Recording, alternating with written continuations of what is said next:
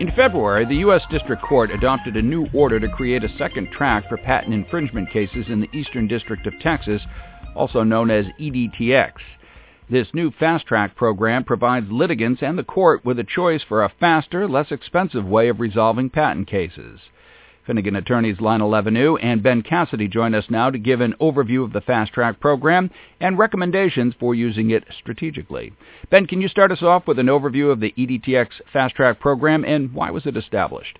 The EDTX Fast Track program, also called Track B, uh, is a program that was instituted this February by Judge Davis of the Eastern District of Texas. And the goal of the program is simply to efficiently handle patent litigation cases.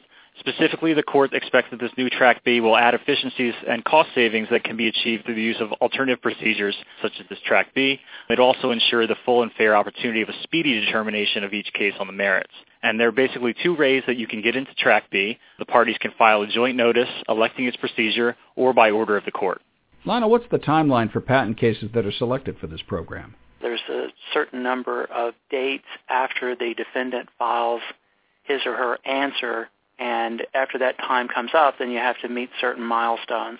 As Ben mentioned, the only way to get into Track B, however, is if you have either an agreement of the parties or order of the court, and sometimes that's really hard. But let's just assume that the plaintiff has agreed after the defendant has answered, then 14 days after the answer, the plaintiff has a deadline of submitting infringement contentions.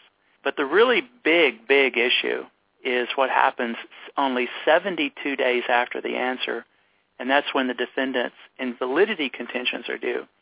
Uh, 72 days is not a long time. It's a very short amount of time, especially if you've just answered the complaint, you've not seen the patent for very long.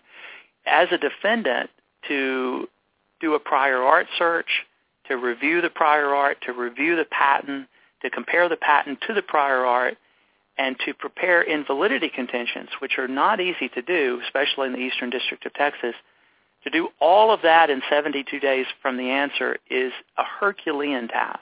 I would just like to add that in addition to the invalidity contentions, you don't have that 72 days just to focus on those contentions.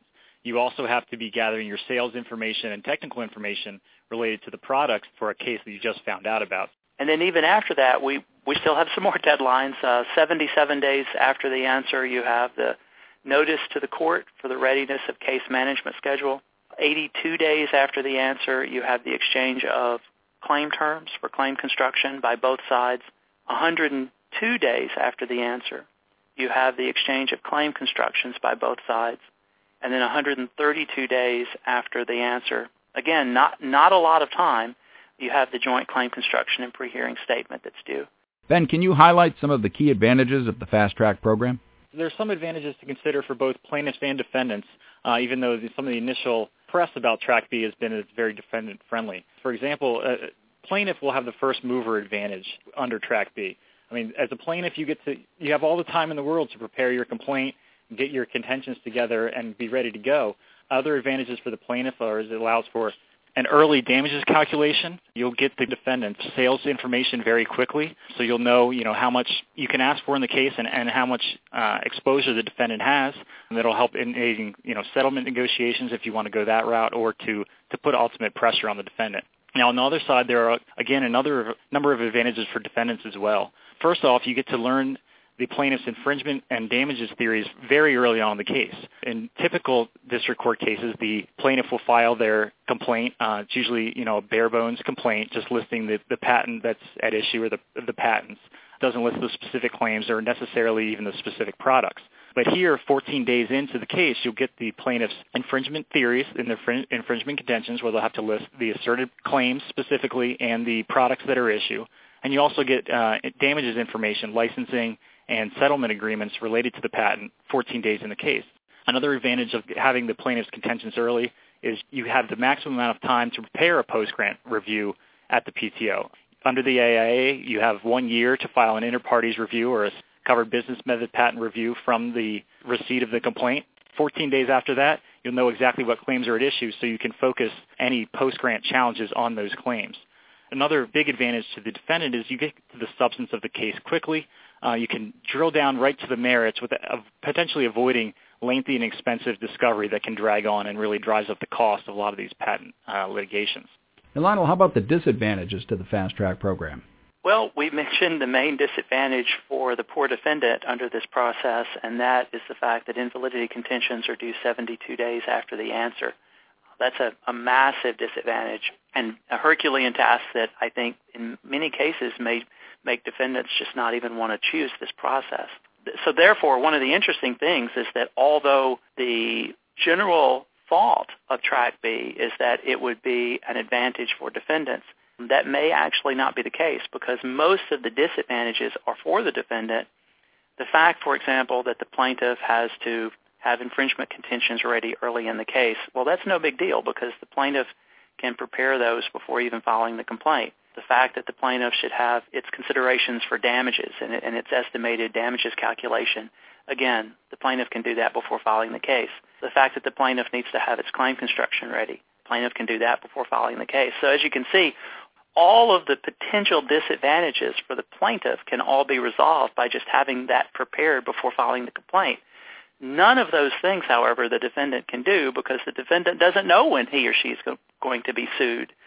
So once the plaintiff files the case, if you as a defendant are considering track B, then you have to do all of the things that the plaintiff has already prepared before filing the complaint after the complaint is filed during that short period of time between when the complaint is filed, you file the answer, and then all those dates start ticking away that you have to file the mandatory submissions. So interestingly, the disadvantages for the plaintiff are few. The disadvantages for the defendant are many, and despite all of those problems, I still think in the right circumstances there will be defendants who will want to take the Track B. Finally, what do you recommend as a strategy for using this program effectively? For either side, I think Track B is a, is a great strategy if you think you have a strong case.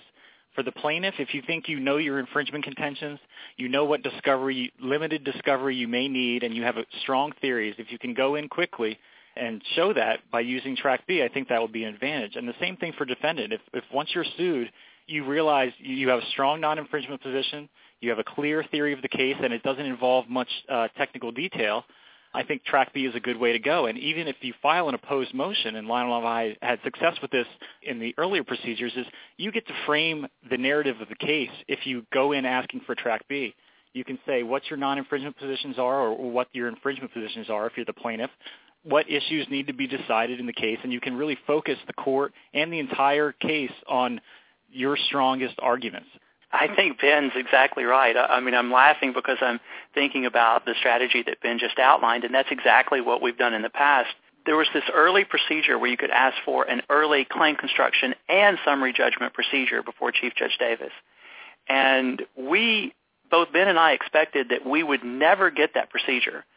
So what we did is we submitted our request and we outlined our arguments in a way that we thought would be persuasive to the court – so even if the court denied our request, which the court ultimately did many times in many cases, then at least we had framed the issues. And so I think that what we would do here for Track B is probably a very similar scenario. Our guests have been Lionel Lavenue and Ben Cassidy of Finnegan, one of the largest IP law firms in the world. For more commentary on intellectual property news and issues, to listen to other podcasts, and to receive additional information on the firm, please visit www.finnegan.com. Thank you for listening to this podcast from Finnegan.